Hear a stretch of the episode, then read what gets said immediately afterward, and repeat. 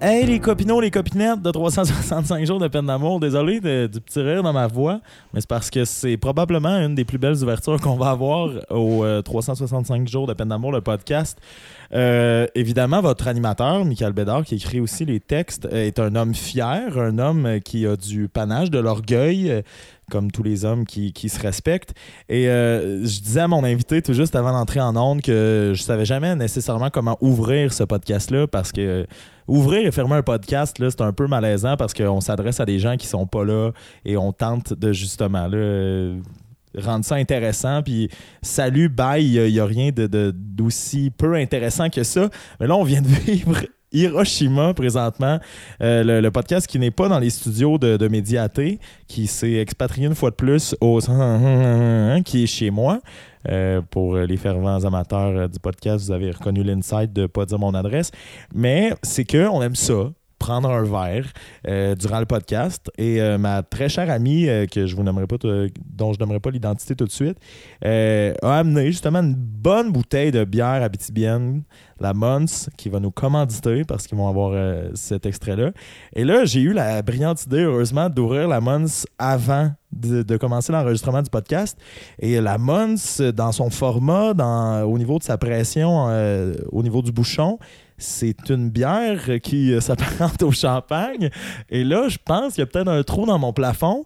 Mais non seulement il y a un trou dans mon plafond, euh, la bière qui s'en est suivie, qui voulait, elle, sortir. Là, Je pense qu'en fait, je vais te nommer tout de suite, Nadine, pour que tu puisses embarquer dans l'anecdote. C'est Nadine Marbert, très, très bonne amie. On se connaît depuis très longtemps. On a fait beaucoup d'impro ensemble, mais je pense que Nadine, puis les oreilles chastes, s'abstenir pour le prochain, euh, la prochaine portion du podcast, mais je pense que tu m'as vu me faire éjaculer dans, la face. Oui. Mais c'est-à-dire que la bière est sortie du euh, goulot assez rapidement et qu'est-ce qu'on fait quand la bière sort du goulot? T'as tenté d'avaler.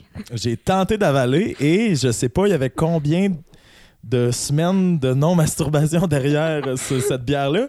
Mais c'est sorti. Ben, toi, en fait, parle-nous-en. Tu l'as vu aller. Là, moi, le qualificatif que j'utiliserais, ça serait un geyser. Eh, ouais, ouais. Il y en avait partout sur la table. D'ailleurs, si François, tu nous écoutes pour faire le montage euh, de l'épisode, là. Euh, il en manquait pas gros, hein, pour que son enregistreuse se, passe au cash. On a sauvé l'équipement de justesse. Et, donc, c'est ça. on, est un peu sur un fourrure pour commencer euh, l'émission. Euh, 14e épisode aujourd'hui. Puis là, euh, je reçois Nadine Lambert. Nadine, euh, même pas besoin de te demander comment ça va. Je pense que tu as assez ri pour que ça aille bien. Oui, ça va bien. comment tu te sens d'arriver au podcast? Tu es une fervente lectrice et des fois, tu écoutes aussi les épisodes, mais tu, tu, commandes beaucoup puis tu, m'en parles en privé ou en personne. Fait comment tu te sens d'être la vedette aujourd'hui? Oui, ben un peu comme je te disais en arrivant, je suis un petit peu fébrile. Pas, pas nerveuse, mais fébrile parce que je sais euh, que ça peut aller dans toutes sortes de directions. Et euh, je sais pas dans laquelle ça va aller. Tu connais beaucoup de choses sur moi. Fait que euh, on est ouvert, on va discuter, mais j'ai hâte de voir. On se connaît depuis malheureusement trop longtemps pour que tu saches que ça peut aller dans toutes les directions. Mais ce que je trouvais intéressant, bon, on s'en parlait un peu justement avant de commencer à enregistrer, c'est que toi-même, tu la première probablement invitée qui toi-même se retrouve dans une situation de rupture amoureuse. Donc, euh, on peut échanger euh, de façon euh, très honnête, mais aussi de façon très empathique parce que les deux, on vit un peu la même chose. Oui, effectivement. ça a été pas une si grande différence de temps que ça. Moi, un petit peu avant, mais pas bien, bien. Puis là, aujourd'hui, on a calculé ensemble aussi. avant, là, ça fait presque sept mois. On va bientôt entamer ton septième mois. Comment tu te sens? ça va mieux. Ça va mieux ça a été difficile longtemps.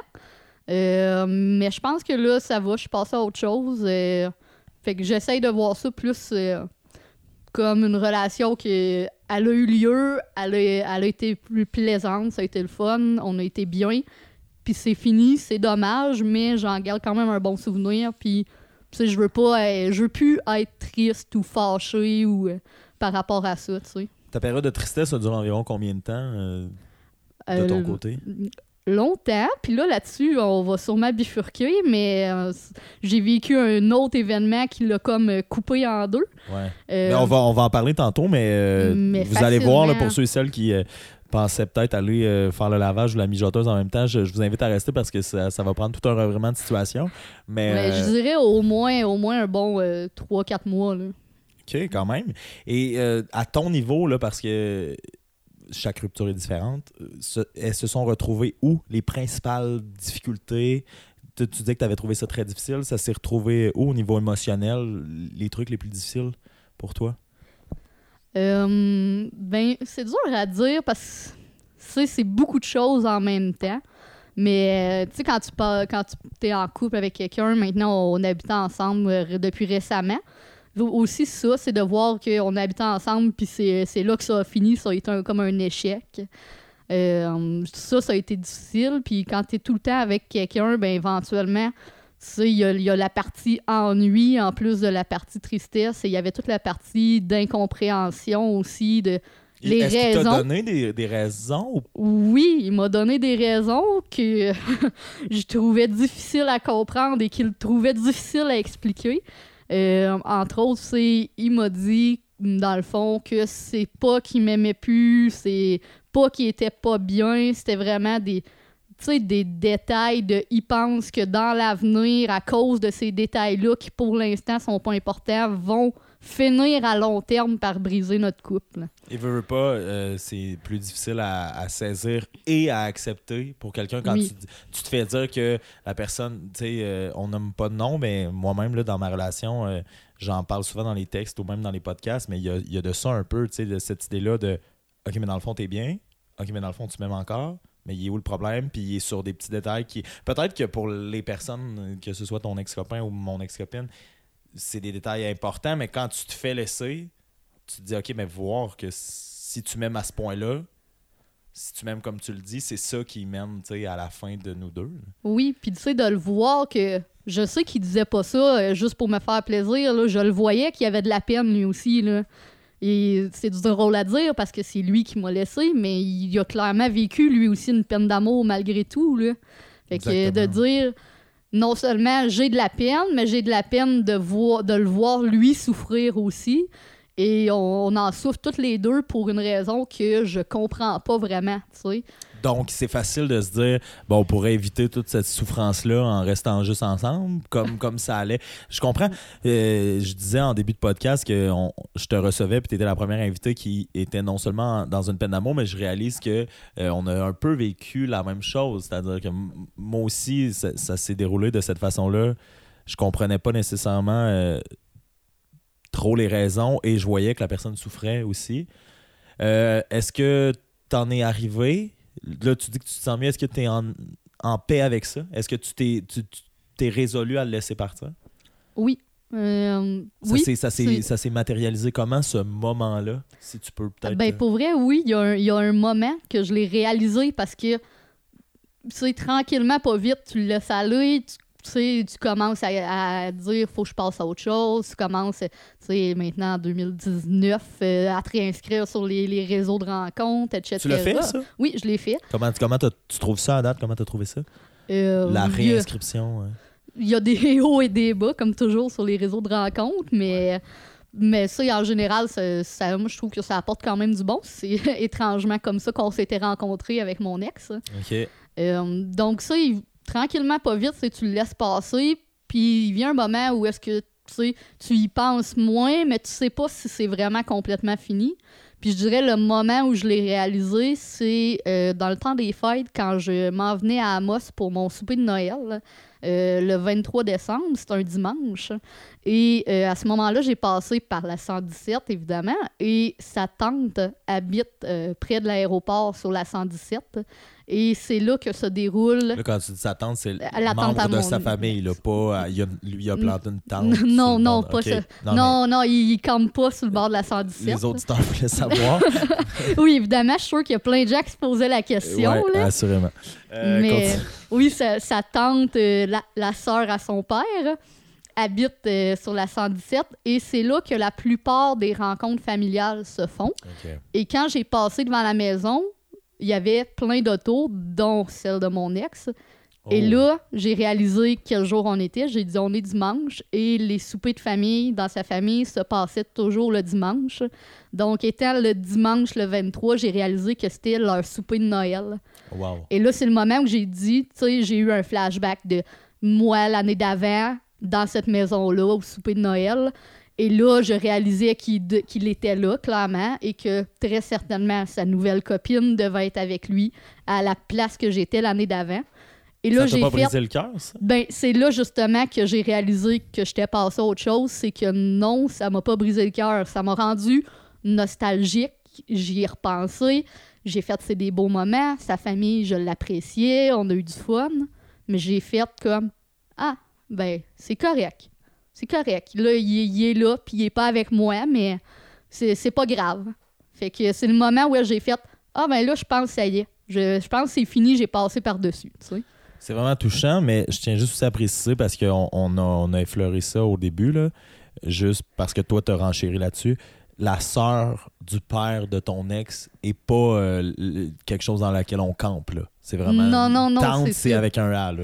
Non, c'est ça, parce que son père pourrait avoir aussi une tante. Mais non. Ouais. Il y a, Puis il y a c'est- un pick-up, mais il n'y a pas une tante. OK, il n'y mais a pas de si- tante roulotte mais non plus. Ça aurait pu être une tante qui est sa sœur aussi. tu. Oui. Tu comprends? Il l'a comme légalement. euh, Les parents l'ont légalement adopté. Mais Mais, mais non, c'est c'est pas une tante de tu camping. savais en t'en venant que ça allait être ça. Je hein? le savais que ça serait Ok. niaiseux de même. Euh, mais, mais non, mais on, on touche des sujets euh, vraiment émotionnels. Puis là, t'as mentionné de, de par toi-même, il y a quelqu'un dans sa vie.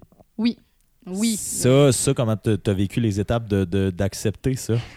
ça a été des étapes euh, difficiles. Ça car sent dans, ça dans le euh, souffle que t'as pris avant de. Oui, parce que ça s'est produit rapidement et Oh. à cause de la personne en question que c'est qu'il fréquente, qui était. on a vécu la même affaire. C'était sa meilleure amie. Whoopalay. Sa meilleure amie qu'on voyait sur une base régulière. Donc, tu la quand on est... Oui, oui, je la connaissais très bien. On se voyait sur une base régulière quand on était en couple. Il a partagé une vraie tante, pas sa tante euh, maternelle, une vraie tante de camping avec elle pendant une fin de semaine, sans choix là. T'aurais-tu préféré qu'il partage une tante maternelle avec elle? Ben oui, parce que j'espère qu'à ce moment-là, il sortirait pas avec. Je pense que ça ferait de l'inceste, il serait pas là-dedans. Ouais, Fait que ça aurait pu être une tante Puis C'est maternelle. aussi que c'est bien traumatisant, puis tu veux pas te mettre en couple avec quelqu'un avec qui t'as entré dans une madame. Oui, c'est ça. Exactement. Mais oui, fait que. Mais euh, c'était. euh, Oui, fait que ça, c'était c'était une de ses bonnes amies et tu sais, il a déjà passé des soirées avec elle parce qu'elle vivait des moments difficiles puis je disais eh que c'est pas grave, tu sais. Puis je- là-dessus, là je veux pas sonner comme il m'a trompé là. Euh, je suis convaincue qu'il l'a pas fait. C'est quelqu'un de super fidèle et de très honnête. Donc, moi, je pense pas qu'il m'a trompé, là. c'est pas ça que j'insinue. Simplement que c'est quelqu'un qui connaissait déjà et que moi, je connaissais. Donc, puis il sait déjà, tu sais, euh, il entendrait ce podcast-là, il serait pas surpris. Je lui ai déjà dit en personne, j'aurais préféré qu'il choisisse quelqu'un d'autre. Je comprends. Je comprends. Mais puis encore une fois, je rebondis, rebondis sur le fait que on, on, vécu- on vit un peu les mêmes affaires, on a vécu un peu les mêmes, les mêmes choses, c'est-à-dire que moi, c'était pas quelqu'un que j'avais côtoyé, mais c'était quelqu'un dont je connaissais l'existence. Euh, tu connais la personne, donc inévitablement, tu sais son nom, Oui. Facebook, Oui. Instagram, Snapchat, Twitter, nommez-les tous, les réseaux sociaux. Est-ce que tu as, joué à Nadine 007? Un peu, un peu, on va se le dire. Non, non, Euh, mais puis euh, moi, moi-même, là, ça fait, je sais pas, trois, trois mois, trois, quatre mois. Mais tu sais, encore une fois, je vais faire des petits tours, puis j'estime m'en être sorti, mais c'est traître un peu. Oui, c'est traite un peu. Une fois de temps en temps, ça arrive encore. Je sais pas pourquoi, un questionnement, une journée que je hein. Va fais. savoir une nouvelle photo, peut-être, on Tu sait pas. une affaire niaiseuse comme euh, je me suis connectée sur un jeu euh, auquel Guillaume, euh, je- oh, j'ai Oh, nommé son oh. nom. Euh, euh, J'ai nommé oh, son nom, oh. on fait un. Ouais, Vous l'avez pas entendu. Vous l'avez pas entendu. Bon. Pas entendu. Mon ex, il n'y a pas de nom. Il n'y Ouais. a, plus de nom. Mais il y en a plusieurs de ce nom-là. Ben, on sait pas c'est lequel. c'est un nom très commun. Je- Ah ok, je vais Puis t'as pas l'avouer. nommé son deuxième nom? Non, Parce que c'est un nom composé. ouais, c'est ça. Mais non, mais en fait, je vais l'avouer. Je vais l'avouer. Je m'excuse, Joline, je sors avec Guillaume Balleux. Hum, C'est ça. on l'a appris ici. T'as sorti avec, J'ai sorti avec, puis là, il est, reparti avec Joline. son puis là, téléphone son- du camping. là, sont heureux pis tout, ils ont des enfants, je suis Ah. bien jalouse. Ah ouais. Mais, euh, ouais, un jeu où est-ce T'as que. renommé son nom pareil. Mettons, on avait Ouais. voulu le faire oublier. t'as nommé- Ouais, non, c'est ça. Mais c'est pas grave. C'est Ouais, c'est pas grave. C'est la première fois qu'on s'échappe. C'est ça, ça 14 arrive. Puis Ah, c'est- ça a l'air de bien, de bien se passer. Fait que c'est correct. Anyway, hein, la BTB, c'est grand. Oh oui. Fait que, Mais euh, ouais, donc ça, c'est un jeu où est-ce qu'il joue, puis là, je fais, hein, crime, ça fait deux mois qu'il a pas joué. Je suis là, est-ce qu'il est toujours vivant? Et là, euh, tu vas faire un tour sur les réseaux sociaux, puis c'est très niaiseux, ça sert à rien, mais tu le fais quand même. Et là, tu te rends compte qu'il est très vivant. Ouais. Mais, Avec quelqu'un d'autre. mais son- sa nouvelle blonde, je l'ai retirée de Facebook cependant et d'Instagram parce que c'était mon ami Facebook Et un- un- et Instagram. Oh. Donc, Oh. euh, je l'ai retiré pour justement éviter de le voir plus souvent possible. Et j'ai retiré mon ex aussi de, de mes réseaux sociaux dans le but de, de ne plus le voir. Mais par retirer, tu veux dire supprimer ou bloquer? Supprimer, pas bloquer. Mais tu peux quand même avoir accès si tu tapes. Ouais. qu'on a... euh, Parfois, en rupture, on a moins de volonté qu'on le pense. Ouais, c'est Mais, euh, mais c'est traite, c'est traite, les réseaux sociaux. Euh, Entre-temps, ben justement, là, tu te refais une vie ici et là. Tu parlais de nostalgie tantôt. Euh, la vie est drôlement faite. Je m'en doutais qu'on allait parler de nostalgie. Je me doutais qu'on justement qu'on avait vécu un peu les mêmes choses, là, parce qu'on est amis dans la vie, donc on se parle de nos aventures. Je savais que je te recevais aussi. Euh, je voulais te mettre à l'aise. Fait qu'avant que tu arrives, j'ai placé un peu le, setup de podcast. euh, j'ai mis la luminosité adéquate euh, dans la maison. J'ai mis un peu de musique aussi parce que ça, bon, ça me tentait d'écouter de la musique en t'attendant. Et je sais pas pour quelle foutue raison la vie est drôlement bien faite ou mal faite, selon. Il y, a- eu une, une chanson en particulier qui a joué pendant que tu étais là ou tu arrivais au. Parce qu'il faut le dire, Nadine est allée faire un petit caca nerveux euh, pendant que tu faisais ton petit C'est bien caca de le mentionner. Hey, t'as mentionné le nom. Tu as mentionné le nom, je pense que c'est bien moins pire de mentionner que. Là, je comprends pas ton ex en caca nerveux, c'est pas ça que je veux dire. Mais quoi qui t'a fait de la peine, fait que ça se peut. Mais, il- ouais, sachant, sachant, sachant le type d'arts martiaux qu'il pratique, je le compare à, à rien d'autre que juste du bonheur. Mais, euh, mais euh, et là, euh, il y, a- il y a une chanson qui m'a fait penser à mon ex en question. Et je me souviens de me dire, oh, est-ce que je vais commencer. Ça m'a ramené dans une nostalgie. Et euh, puis après, je vais bifurquer sur un sujet que tu as toi-même amené tantôt avec ton anecdote. Mais ça m'a ramené dans une nostalgie puis une espèce de forme de tristesse.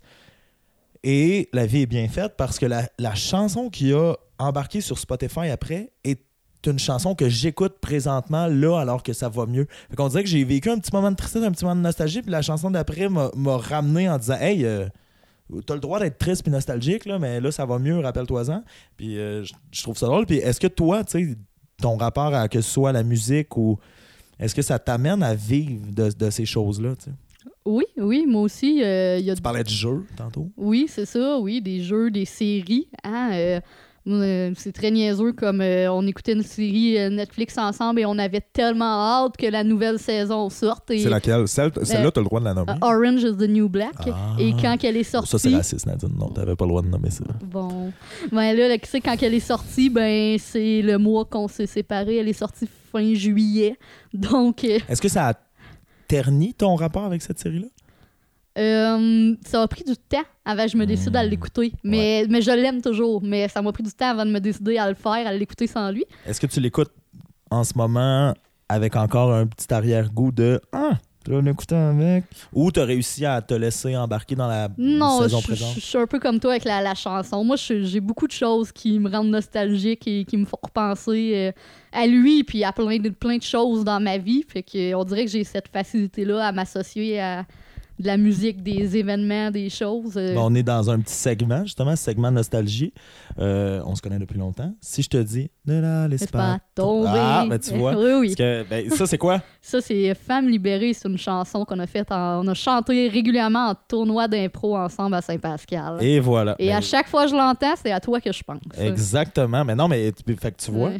euh, c'est vrai que tu es nostalgique. Puis justement, je voulais t'amener là-dessus. Euh, C'est toi qui a, qui a effleuré le sujet, mais tantôt, quand j'ai entendu la, chanson en question, je me rappelais des moments avec l'ex ici, parce qu'elle est venue ici à de maintes reprises, tu l'as toi-même côtoyé. Euh, certains moments ici, certains moments par rapport à la chanson, mais on dirait que je me suis dit, aïe, c'est fou de penser que là, je reçois une de mes très bonnes amies, Nadine. Toi, j'ai le droit de nommer ton nom? Oui, oui, moi, t'as le droit. Mais parle pas de ma tante, par exemple. Oh. Là, là, tu parles-tu de la soeur à ta mère ou tu parles de vraiment ta tante de camping? Parle de ma tante euh, à ma soeur, à ma mère, qui est dans une tente de camping. On a vécu ça au lac Beauchamp l'été passé. Hein? Euh, non, ça aurait été bizarre. Mais c'est la fois de la bière, finalement. J'ai craché de la bière ta, sur ta tante dans sa tente. Mais euh, Oh boy. Ouais, je, mais en- Et en- en on dérape, on dérape. je savais, il y, a des, il y a des petits moments humoristiques là, dans les podcasts, mais je savais et ne savais pas à la fois qu'avec toi, ça allait déraper autant, mais tant mieux. Tant mieux, j'adore ça. Euh, mais euh, elle était là, ici, à certains moments, euh, et j'ai eu cette nostalgie-là tantôt. Toi, tu as eu ce moment-là nostalgique le 23 décembre, un dimanche soir, mais vous avez habité ensemble. Oui. Et vous euh, habitez encore dans la même ville. Oui. Est-ce que c'est quelque chose qui est difficile, même encore aujourd'hui, de Ah, on est allé déjeuner là telle fois, passer devant le, le- le resto, euh, ou même à certains endroits dans la ville, ou peut-être même. Est-ce que tu es encore dans l'appart que vous aviez? Non. Ok, c'est ça, euh, c'est ça, c'est ça. que- Hey, là, on va vraiment déraper si je dis ça, mais je vais le dire quand même. L'appart, la propriétaire, c'était sa tante à lui, mais pas la même. hein. Ah, Donc- non. Mais là, Hey, comment, comment, mais comment, comment quelque chose qui peut abriter des gens dans le camping peut posséder un, un endroit? Ouais, c'est une histoire complexe. OK. Mais ouais, tout ça pour dire que c'est moi qui, qui, a, dé- dû, qui a déménagé. Là. OK. Mais juste quand t'étais fâché contre lui, t'aurais juste pu dézipper sa tante. Ça aurait réglé le problème. rentrer dans le bloc. Mais, euh, mais OK, ah ouais. Ouais. OK. Donc, c'est moi qui ça, a c'est- déménagé, mais ça s'est. Tu sais, Ça, ça s'est bien fait, là, je veux dire, il m'a aidé, euh, euh, il m'a aidé à, à me racheter des choses, il m'a il m'a aidé à tu sais, faire les- le déménagement, on est allé visiter mon nouvel appart ensemble. euh, tu sais, ça, ça- Ça ça- a-tu été pire, en fait? C'est-à-dire de, de le Mm. voir aussi présent dans ta rupture? Est-ce que ça, tu penses que ça a retardé? Non? Non, je pense qu'à ce moment-là, euh, j'étais à une étape où est-ce que ça, ça me faisait du bien. En plus, il, il m'a beaucoup aidé parce qu'au début de la rupture, j'étais malade. Euh, Streptocoque? Non, euh, labyrinthite. Oh, fait que t'es.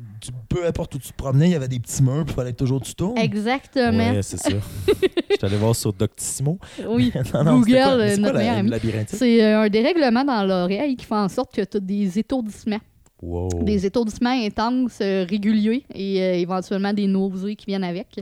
Mais- ça va ah, du ouais. moment où est-ce que tu n'es plus capable de te lever debout jusqu'après que ça continue pendant quelques semaines des fois, que tu es capable de fonctionner, mais tu es tout le temps étourdi. Ouais, parce que les gens, là, je faisais une blague, mais ce que les gens savent pas, c'est qu'on fait une pré-entrevue puis que j'étais allé googler, puis c'était écrit exactement ce que tu viens de dire ou faire le zipper. Ça a l'air que c'est les c'est comme Oui, t'as c'est un peu semblable.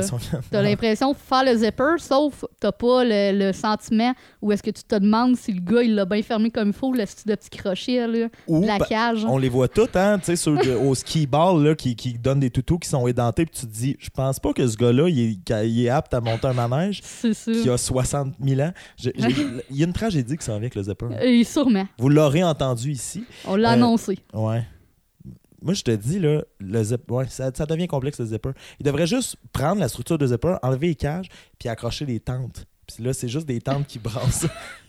Oui, on Mais pas dirait. des madames. Là, Mais te- on dirait que j'ai peur que le tissu déchire, moi, avec cette idée-là.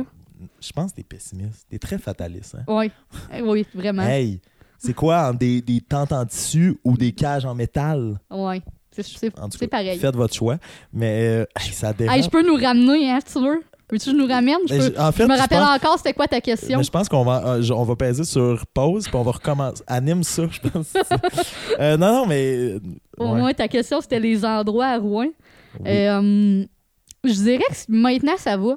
Maintenant, ça va parce moment donné, c'est ça, j'ai, j'ai, j'ai dit, il va falloir que je fasse le deuil de tout ça parce que je peux pas passer le restant de, ma- de mon temps à Rouen à me dire euh, Ah mon Dieu, si je vais à ce resto-là qui était notre resto préféré, ça va me faire de la peine. Euh, As-tu pensé à changer de ville?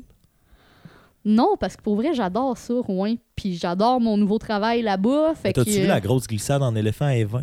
Ah non, ils mais ils l'ont enlevé, mais Non. t'es-tu déjà allé à Evin? Mm, oui, Mais mais. il y, avait, hey, il y avait un parc, ma fille, une grande glissade. En tout cas. Bon, ben en tout cas, c'était pas un de nos endroits favoris, malheureusement. Fait que j'aurais pu y retourner sans nostalgie. Ben c'est ça, mais c'est pour ça que je te Mais- dis t'aurais pu déménager, je pense, dans glissade. Ah, dans le stade, ouais. Ouais. Ça, ça aurait été Moi, je serais venu t'aider. Ben, je prends ça en note. Si je redéménage euh, dans un parc ou un parc d'attractions Ouais. ou un camping, t'es là pour moi. Déménage dans le zipper. On va bien le monter. Là. Euh, tabarouette, Nadine, j'ai du fun parce que habituellement, ça, je l'ai mentionné dans un des podcasts, je, les ai réécoutés, je pense, les six ou sept premiers. Puis là, après, j'étais toujours dans le jugement de me dire Ah, telle affaire, je fais ça trop souvent. Ou ça, c'est ma béquille au niveau euh, du vocabulaire. Euh, ah, faudrait que je sois plus à l'aise, faudrait que j'ai pas un trop gros euh, accent bitimien. Puis là, les derniers, je me jugeais, puis on dirait que je sais pas pourquoi. C'est même pas parce qu'on a trop bu, dans le sens où la moitié de notre consommation s'est renversée sur ma table de cuisine, mais je suis à l'aise. Tu sens à l'aise. En fait, c'est peut-être la, la broue de la bière qui t'a monté Hey, au ouais. cerveau. Je pense, sérieux, je pense, je suis à partir de maintenant éternellement sous. Mais euh, non, non, non. Mais euh, non, c'est cool. Euh, les gens vont peut-être. Ben, si, si vous. moi, je veux pas que les gens partagent ou, ou quoi que ce soit, mais. Mais Nadine like plus mes textes. Mais sinon, je, je- j'aime ça quand les gens m'envoient des commentaires. Fait que si vous avez trouvé ça euh, trop euh, dérapé, complètement voisin, c'est peut-être un truc que j'entends capoter. Euh, ça, c'est la tourne de Watatata. Euh, Écrivez-moi, puis dites-moi le, mais ça va me faire plaisir de vous revirer de bord. C'est ça. Et de toute façon, il me réinvitera plus après, puis c'est réglé. Écoute, attends, ça se peut que non, là, dans le sens, euh, 44e épisode, là, si on s'en sort encore plus les deux, on fera un petit update. Mais, euh, fait que les endroits, euh, c'est de mieux en mieux. Oui, ça. J'ai fini de, de regarder le restaurant euh, que j'aime en faisant Ah, mais d'un coup, j'y vais, qui est là.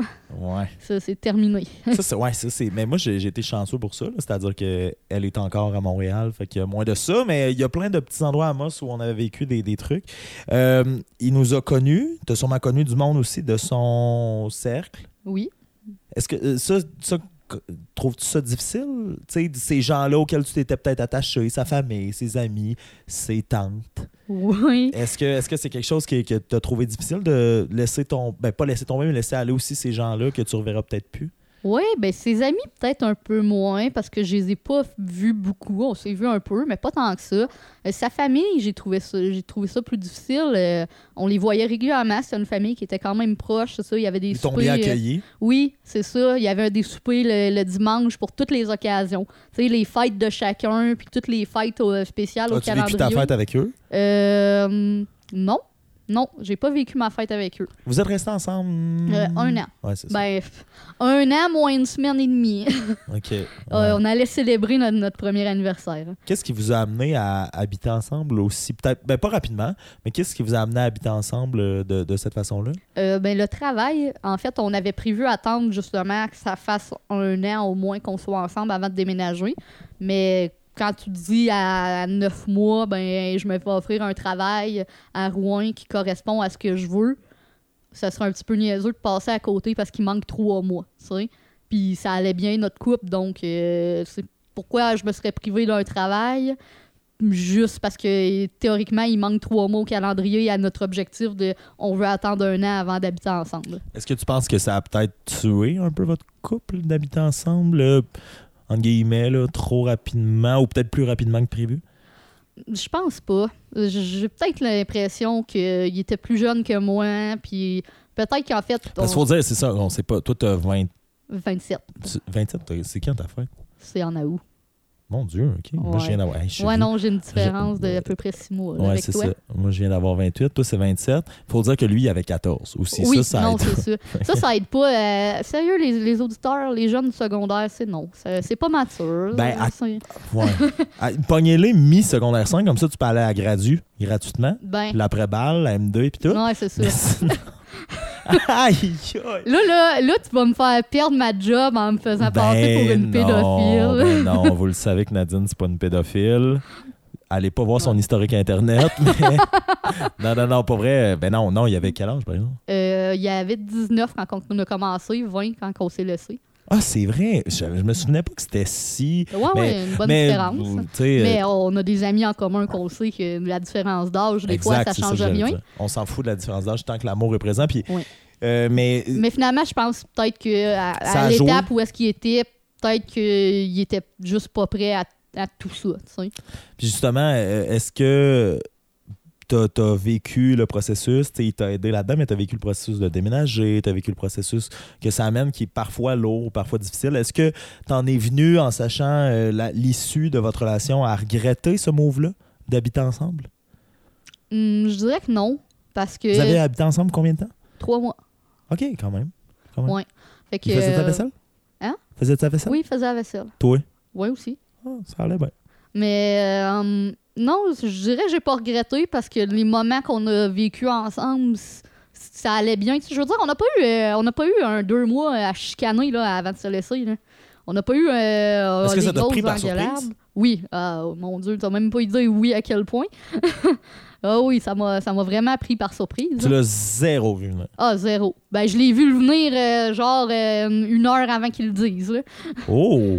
OK, ça donne pas J'ai grand, j'ai fait préparation. comme, ben, qu'est-ce qui se passe là? Puis Est-ce que lui, il- est-ce que tu sens qu'il macérait depuis un moment déjà? On en a parlé. Ok. J'ai- Pour vrai, on, on a beaucoup parlé de, avec la séparation de, du pourquoi, du comment. Euh, Peut-être quelques jours. Wow, OK. Deux, deux, trois jours. Qui a réfléchi avant. OK. De, Et- se, de se poser la question, là, est-ce que je le fais? Est-ce que c'est le bon move? Euh, Et toi, t'as, justement, on vient de mentionner 27 ans. Euh, Tu sais, on parlait de la différence d'âge tantôt, mais si on se ramène à ta propre personne, euh, est-ce que tu sens que ton âge a eu à jouer sur ta peine? C'est-à-dire que de te dire, ah, moi, j'étais peut-être à l'é- à l'étape de justement habiter avec quelqu'un, penser à avoir des enfants, penser à établir, à, tu t'as une soeur qui a eu des enfants, est-ce que ça, ça a joué sur ta peine de dire, hey, là, à 27, j'aurais été prête, là, est-ce que ça fonctionne? Ben honnêtement, je, je peux pas te dire parce que c'est ma première peine d'amour, donc je peux pas dire, c'est- je peux pas la comparer à une autre pour dire euh, c'est c'est-tu pire, c'est-tu moins pire. euh. c'est sûr qu'effectivement, là, t'es t'es pareil comme moi, là, t'as t'as 28, on, on le sait, on y pense là, à une famille, puis à une maison, puis à s'établir, puis on à être sait, avec on sait aussi que quelqu'un. dans euh. 5-6 ans, c'est la maison de retraite. Oui, le- c'est ça. Mais le temps passe tellement vite, hein? Ma mère aimerait me rappeler qu'il me reste pas beaucoup d'années pour faire un enfant. Hein? Elle fait, que- elle fait ça des fois? Oui, elle a La fait ça. petite jésuite. Elle a fait ça dans les jours suivant ma rupture. Oh, une perle! Euh, Une perle. non, non, mais. Non, je, je, je l'aime, ma maman, mais. Ben oui, non, non, mais les mamans, c'est tout le temps ça, là. Mais, mais tu sais, oui, de- tellement, tellement aimante et chaleureuse, mais si peu délicate. mais c'est euh, ça, ça on, on le sait, on y pense. euh, quand t'as une relation qui marche pas, tu fais bon. Ben là, il va falloir que je recommence du début pour espérer pouvoir, c'est ça, avoir ma famille et ce que je veux, mais, mais je peux pas comparer, tu. Et, ben, pour rebondir sur ce que tu, sur ce que tu viens de dire, tu l'amour, c'est. On dirait des fois, ça nous donne l'impression d'être une loterie. Tu il y a quelqu'un qui arrive dans ta vie, ça fonctionne. D'autres fois, ça fonctionne pas. Tu sais, tu me mentionnais en pré-entrevue, euh, pré-entrevue qui consistait à juste jaser quand t'es arrivé, mais parce qu'on se connaît tellement. Mais Faire planter une bière aussi, là. Faire déverser une bière. Mais ça, c'était pas dans mon plan de pré-entrevue. mais euh, t'as eu certaines fréquentations avant, mais c'était ton premier vrai de vrai chum. Tu tu l'as eu à 26. Est-ce que quand tu t'es fait laisser, t'as eu l'impression de perdre la chance que tu pensais peut-être avoir trouvé? Tu sais, C'est-à-dire, tu as eu une personne à 26 ans qui te faisait sentir bien, qui t'aimait, que tu avais attendu, veux, veux pas, tu euh, pendant un moment. Est-ce qu'à un moment donné, tu as fait, pas je viens de rater euh, ma chance, mais tu sais comment, euh, ben, c'est une question non, à deux volets, mais je comprends ce que tu veux dire. entre autres, mais aussi comment tu as trouvé ça, tu sais, d'attendre? Je- Tu sais, je te connais assez pour euh, me douter que tu t'es pas une grande romantique, mais tu aurais voulu l'amour peut-être avant, tu sais. Là, t'as eu, eu, tu l'as attendu, mais ça a valu la peine quand c'est arrivé. Puis là, après ça, de, de perdre cette chance-là, comment tu as vécu tout ça? Oui, effectivement, euh, je, je l'ai attendu. tu sais, un peu comme, euh, comme tu as reçu d'autres invités qui disaient je l'ai toujours pas rencontré, puis on a hâte, tu sais. Euh, c'est sûr que rendu à 26 ans, euh, c'est tard pour avoir un premier chum officiel, puis c'est pas que, que je voulais pas avant, parce qu'il y a aussi des personnes, c'est un choix. Moi, c'est pas que je voulais pas, c'est que Je l'occasion. t'ai jamais vu rentrer au couvent. là, ouais, c'est ça. non, mais c'est, c'est, c'est aussi que il n'y a pas de jugement dans le sens où Mm. ça arrive quand ça arrive. là. Ouais. on, a, on a le contrôle, mais pas tant que ça. C'est ça. Fait que ça, les occasions, c'était pas présenté. Donc, oui, quand c'est arrivé, je me disais, wow, enfin, tu sais. Et j'avais espoir, c'est ça, que ça fonctionne et tout. Donc, c'est sûr qu'au moment où est-ce que ça a arrêté, j'ai fait, OK, et ça va, j'espère que ça va pas reprendre autant d'années avant de- d'en retrouver un autre, là. Tu sais, c'est- niaiseux comme réflexion, mais c'est la réflexion que tu te fais quand même quand ça a été long avant de trouver quelqu'un, de dire, ben, ça va prendre combien de temps la prochaine fois? Tu sais, pas que je voudrais sauter dans une relation euh, le- un mois après, après qu'on se soit laissé, j'aurais pas voulu recommencer avec quelqu'un d'autre là, mais euh, j'ai pas envie que ça prenne euh, 50 plus encore, tu sais. Est-ce que euh, tu te sens, mettons, euh, on dit que ça a pris X nombre de temps. Tu as eu un premier chum à 26. Mais est-ce que tu te sens déjà plus outillé de l'avoir vécu une fois pour après ça mieux gérer que ce soit euh, les, fréquentations, les situations de date ou les situations de premier euh, contact, premier rendez-vous? Est-ce que le fait de l'avoir vécu, tu, te dis justement, ben, je pense que je suis déjà mieux que ce que j'étais à 22 peut-être à comme pas savoir comment ça marche? Oui, oui, pour vrai. Puis ça a un lien avec le fait d'avoir eu une relation, effectivement. Mais aussi beaucoup avec la confiance que j'ai gagnée par la relation et par, par les, mettons, un an ou deux, peut-être, je dirais, avant cette relation-là. J'ai gagné de la confiance et en gagnant de la confiance, nécessairement, je pense que ça devient un peu plus simple, euh, plus facile de- d'aborder les gens et de rencontrer. Donc, je pense que de ce côté-là, oui, j'ai appris beaucoup, puis euh, je pense que c'est- plus facile. Après ça, trouver la bonne personne, ça, c'est une autre chose. Est-ce que euh, ça, je pense pas que ça soit plus facile? Mais tu C'est sais, une tu- question de, de trouver une personne compatible. ouais, évidemment, c'est un peu comme un don de sang, mais non. Euh, j'ai Ah, drôle d'analogie. J'ai étudié en radio, puis un podcast. C'est un podcast, on a plein contrôle. Peut-être des gens qui m'ont quitté le navire après ce commentaire-là, mais est-ce que je peux dire ce que je veux? Est-ce que tu penses qu'en vieillissant, on s'en calisse un peu plus aussi? Ouais, sûrement. Tu sais, au niveau de la Ouais. confiance, est-ce que ça a joué de faire. Là, euh, tu sais, 26 ans, 27 ans, j'ai juste pas le choix de m'aimer parce que je le sais que le- les 27 prochaines années, ça se passe avec moi. Puis, est-ce que tu penses aussi que le fait que depuis, euh, tu sais, mettons 16 ans, euh, t'as espéré une certaine forme d'amour pendant X nombre de temps, t'as quand même, versus les gens qui enchaînent les relations, t'as eu le temps d'être avec toi-même, puis d'être bien avec toi-même, puis de, savoir c'est quoi être seul, puis de savoir que, que, que tu tu peux t'auto-suffire. On parle pas de masturbation, mais tu peux. Ah, tu y as pensé, ma petite. Hein? T'as-tu vu tes yeux changer?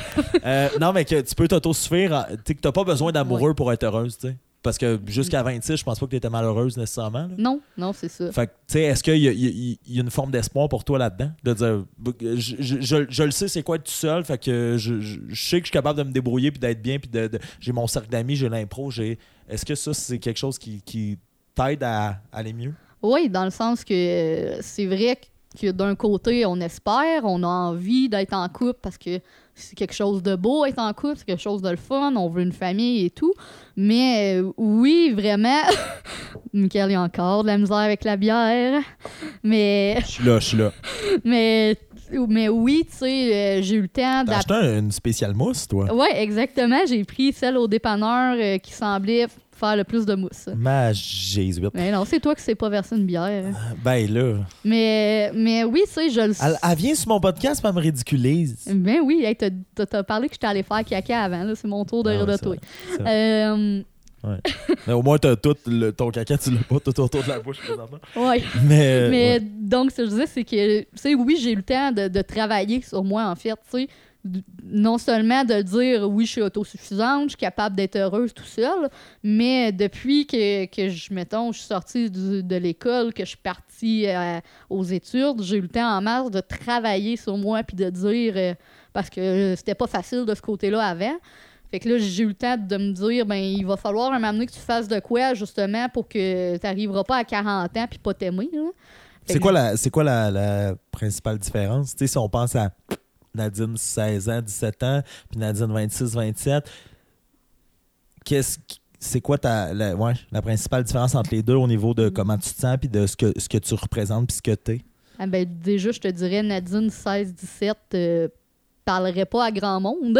OK? Nadine 16-17, si tu t'en rappelles, euh, était plus tout seule dans les couloirs à regarder à terre parce qu'elle aimait pas ça parler aux gens. Parce Mais moi, que- j'ai eu la chance, en fait, je pense, de te connaître à, à cet âge-là parce qu'on Ouais. faisait de l'impro ensemble. Fait que, tu sais, l'impro, c'est un cercle social qui est efficace. Mais l'impro, c'était le, le seul moment où est-ce que j'étais à l'avant-plan, si on peut dire.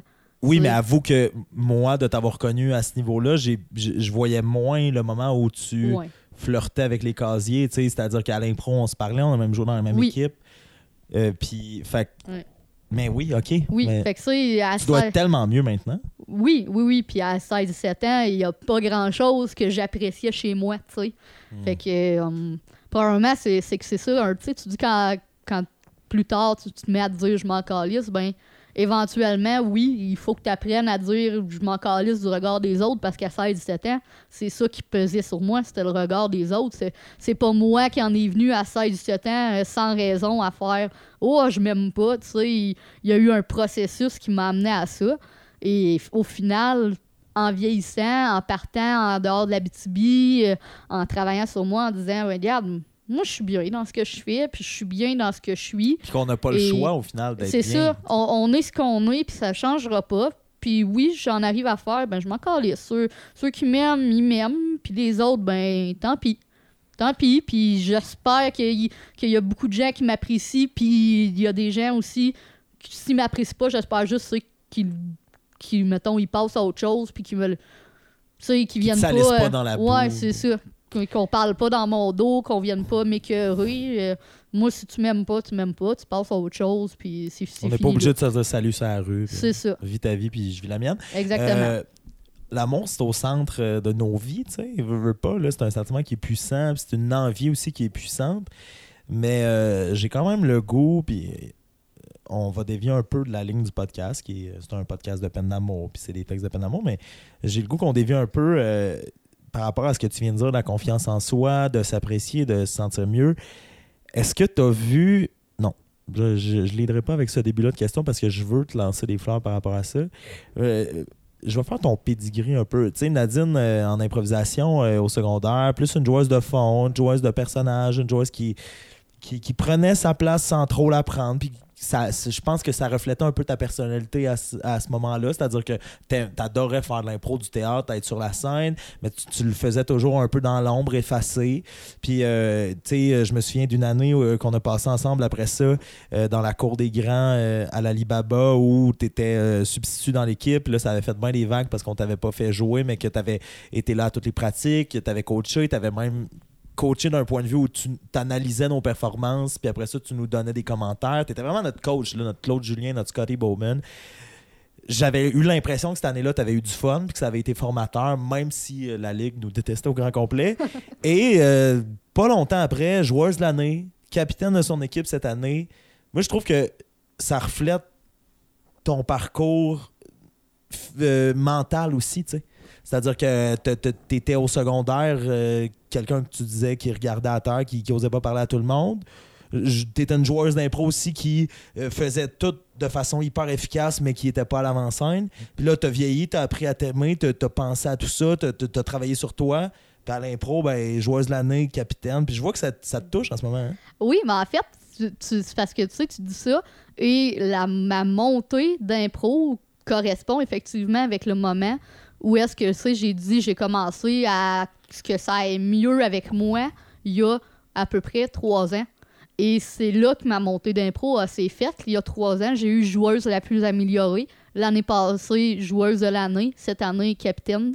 Donc, ça correspond effectivement avec ce moment-là. Exactement. Comment tu peux expliquer euh, ça à quelqu'un qui connaît pas l'impro, à quelqu'un, tu sais, de dire je me suis aimé au point, ne serait-ce que même de trouver un amoureux, mais je me suis aimé moi-même. Tu sais, je suis- dans les textes, là, je peux pas écrire 100 365 textes où je fais ah, ça, j'ai mal. Tu, sais, tu comprends? Faut que... Oui. Puis je parle beaucoup euh, de l'amour propre ou de, de- de l'estime de soi parce que je pense que c'est prédominant dans l'amour, mais toi, tu l'as tu l'as expérimenté ou ça a même été prédominant, ton estime de, de toi, dans tes performances scéniques. tu sais. Comment tu peux l'expliquer euh, de, de façon euh, euh, néophyte pour ceux et celles qui connaissent pas l'impro, de dire, tu sais, j'ai l'impression que quelqu'un qui connaît pas l'impro puis qui nous écoute parler en ce moment fait, ben, je comprends pas en quoi le fait de s'aimer plus fait que t'es plus drôle ou t'es plus euh, euh, incarné, t'es plus assumé dans tes personnages puis que ça donne un plus grand rôle au sein d'une ligue. Oui, mais en fait, le, le lien est simple. C'est qu'avant, je, je- tu sais, pour rayonner en impro, faut que tu oses et faut que tu prennes ta place. Tu peux pas rester assis sur le banc, puis tu peux pas être toujours à l'arrière-scène et rayonner. Si tu veux être remarqué, si tu veux faire des bonnes performances, il faut que tu aies confiance en ce que tu fais, puis que tu te dises que ça va marcher. Si tu embarques en faisant ah boy, je la sens pas cette impro-là, je pense que je serai pas bonne, ben tu seras pas bonne, ou tu sais, tu, tu seras pas nécessairement pas bon, mais tu sais, tu seras pas aussi, aussi bon, aussi intense, aussi euh, passionné. Et moi, dans le temps, à l'impro, j'aimais ça en faire. Tu l'as dit, j'en mangeais. Et, je veux dire, en secondaire 3, j'ai lu des livres d'impro. J'ai trouvé des livres d'impro à la bibliothèque que j'ai C'est ce que j'allais dire. On, on- on parle souvent des joueurs de hockey en disant que c'est des euh, certains joueurs de hockey qui s'améliorent beaucoup, que c'est des étudiants de la game, tu sais. C'est-à-dire que tu étais une étudiante de l'impro, tu te renseignais, t'en écoutais, t'en voyais, tu lisais sur. Oui, le fameux tournoi à Saint-Pascal avec la, la chanson de tantôt, La femme libérée. Vous, je me rappelle, vous m'aviez perdu. À un moment donné, vous, on s'est vu, on avait un match, mettons, à 6 h, puis moi, je suis venu vous rejoindre comme prévu à 6 h moins quart, puis vous m'avez dit, t'étais où? On est allé visiter la ville, on a fait des photos, puis moi, je, ben, je regardais de l'impro. On est dans un tournoi d'impro euh, à Saint-Pascal, il y a plein de monde, je, je regardais de l'impro. Est-ce que tu, tu regardes ça de façon euh, nostalgique un peu, mais aussi de façon euh, constructive, à dire que c'est ce qui a forgé la joueuse d'impro que tu es maintenant? Oui, je pense que je pense que ça m'a servi. Puis d'ailleurs, je le fais encore. Moi, euh, il y a beaucoup de monde qui disent qu'en impro, il y a deux livres d'impro. Mais c'est pas vrai, il y en a d'autres. Moi, j'en ai d'autres chez moi. Donc, euh, moi, je lis beaucoup là-dessus. Puis ça, c'est sûr aussi que ça, ça, ça permet de travailler puis de s'améliorer. Mais c'est ça, mon envol s'est pris par rapport à ma confiance parce que il est venu un moment où est-ce que j'ai fait, Ah, regarde, je vais, je vais m'assumer, je vais faire ce qui me tente, je vais faire le personnage qui me tente, je vais dire ce qui me passe par la tête Rien sans là. réfléchir. Et si le public aime pas ça, ben ils aimeront pas ça. Puis c'est impossible que 100% de la salle aime pas ça, jamais je croirais. Puis bon, si c'est ça, ben ils, on- ils aimeront pas ça, ils aimeront pas ça. Puis même je me suis dit à un moment donné, je vais le faire. Puis si c'est pas apprécié, que ce soit par le public, par mes coéquipiers, ben ça sera peut-être le point de non-retour où est-ce que j'arrêterai. Même si j'adore ça, j'ai dit si je peux pas être moi-même en le faisant, à quoi ça sert de le faire? Donc je me suis lancé à 100%, puis ça, j'ai jamais connu des meilleures saisons que depuis ce temps-là. c'est ça, puis c'est une mentalité aussi de rien à perdre, tout à gagner parce que tu t'as- euh, le pire qui peut arriver, comme tu le disais, c'est que ben, le mercredi, tu fasses plus d'impro, puis ce qu'il a à gagner, tu l'as gagné, c'est-à-dire joueuse de l'année, capitaine, puis une espèce d'explosion euh, fulgurante qui prouve tout le travail que tu as fait, puis tout le. En tout cas, euh, à ce niveau-là, puis euh, non, je vais garder euh, mes félicitations pour la question d'après. Moi, j'ai le goût, c'est pas, c'est pas un podcast spécial Lenny, là, mais cette saison-là, comment tu comment tu l'as vécu avec le recul, celle où par toute la ligue, on se faisait nous critiquer, puis tu as, le droit de dire l'ultime vérité, mais t'avais l'air heureuse dans ton rôle. Mais tu sais, l'impro, c'est traite, hein, parce que. Ouais, on dirait que là, je réfléchis sur l'impro, mais parce que tu, tu sais à quel point euh, moi-même, je me suis fait euh, ramasser là, dans mon passage à l'Alibaba. Puis que des fois, tu parlais de le, lien entre l'impro et l'estime de soi, tu sais, ça a comme affecté là, certaines de, de, de, mes côtés, c'est-à-dire que je. en tout cas, on, on en reparlera une autre fois, mais ça, ouais, comment tu as trouvé ça cette saison-là? Où tu veux pas sur les lignes de côté, mais les gens réalisaient pas à quel point dans nos pratiques ou dans nos soupers ou dans nos soirées ou dans nos présente Tu sais, avec le recul comment tu comment tu t'es senti par rapport à ça? Pour vrai, moi, j'étais bien là-dedans. Je, je sais qu'effectivement, il y a, beaucoup de monde qui ont critiqué et il y a beaucoup de monde qui me l'ont dit à moi, qui m'ont dit Nadine, fais quelque chose, rebelle-toi, dis-leur que, que tu veux jouer puis qu'ils devraient te faire jouer. D'un côté, euh, je dis pas, ah, il y a aucun moment dans la saison où je me dis Hey, j'aimerais ça jouer. C'est sûr, c'est sûr qu'il y a des moments où j'aurais aimé jouer. Puis là, on va mettre une parenthèse. J'ai joué, mais pas de match régulier. Mais j'ai joué des matchs spéciaux. J'en ai joué trois, je pense. Donc, j'ai quand même eu euh, des, des matchs. Euh, mais, tu sais, oui, il y a des moments où j'ai fait Ah, mais tu sais, j'aimerais ça, tu sais. Mais j'ai jamais été fâchée par rapport à ça et j'ai été bien là-dedans justement parce que c'était ma première année dans l'Alibaba puis c'était mon année que je revenais de mes études. Je revenais en Abitibi.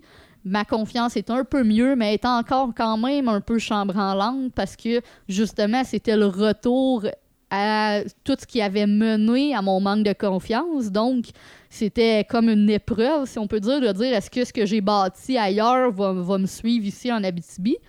Et donc, je pense que de pas être sur l'équipe régulière mais de me sentir quand même appréciée et importante dans l'équipe. Parce ça- qu'on a réussi à faire ça? Ben oui, oui, oui, vous avez réussi tout à fait, là. Et euh, je pense que ça, ça m'a quand même fait sentir apprécié, puis ça m'a fait sentir comme que c'était pas grave que je joue pas. Ça, c'était pas grave parce que j'aurais sûrement été super angoissée de jouer parce que j'avais encore pas tant confiance. J'aurais eu. Tu sais, là, c'était bon pour ma confiance parce que je jouais pas, mais je faisais partie de l'équipe, puis je me sentais intégrée. puis Chaque on- match, on venait te demander tes commentaires. C'est ça, puis. Quand, quand Ça a on a sûrement dans- développé ton œil, un- une partie de ton œil, puis probablement, euh, je me demande si. euh, moi, je pense que j'ai pas eu l'occasion encore, euh, moi-même en tant que substitut présentement, d'être sur ton banc, tu sais, mais ça a sûrement amélioré tes, tes- tes capacités de capitaine en termes de coaching, puis en termes de- d'être capable de saisir vite ce que tu vois, ce que, ce que tu décodes. Parce que c'est bien beau de lire des livres, mais on dirait que j'ai l'impression que c'est comme euh, un an aussi de livres que tu voyais devant toi. De Oui, ben, ben oui. Ben en fait, je pense que c'est c'est formateur pour n'importe qui de regarder de l'impro quand tu veux jouer. Hum, J'ai toujours aimé ça en regarder, puis ça ça a pas arrêté parce que je venais de rentrer comme joueuse dans l'Albaba. J'ai pas fait hey, moi, regarder des matchs, ça m'intéresse pas, je veux les jouer. Les regarder, ça m'intéressait toujours D'ailleurs, on salue, on salue euh, Magny et Pronature qu'on va aller voir tantôt après, euh, après le podcast.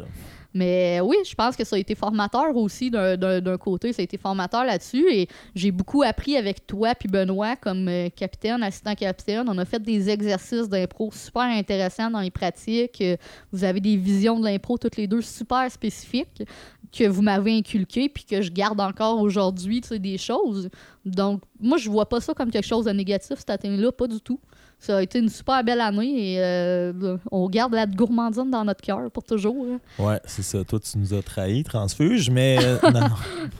Non, mais ça, ça, ma mère, elle, elle m'en parlait de ce moment-là la semaine passée où j'ai euh, laissé tomber le chandail en disant que. Ouais, malheureusement, c'est pas nous qui décident ces choses-là. Ouais, non, c'est ça. Mais euh, je vais te ramener sur. Ben, je, je trouvais le parallèle entre l'impro et la confiance en soi, puis l'amour aussi. Parce que t'aurais pas été la même amoureuse, je pense, si t'avais pas travaillé sur ta confiance. Puis l'impro t'a peut-être aussi amené une forme de confiance. Oui. Fait que, tu sais, c'est- le parallèle que je voulais établir. On va rentrer dans le crispy crunchy du sujet. Euh, alors que ça venait somme toute d'arriver avec ton ex-copain, le, le moment de votre rupture, tu as vécu une, une assez grosse épreuve dans ta vie.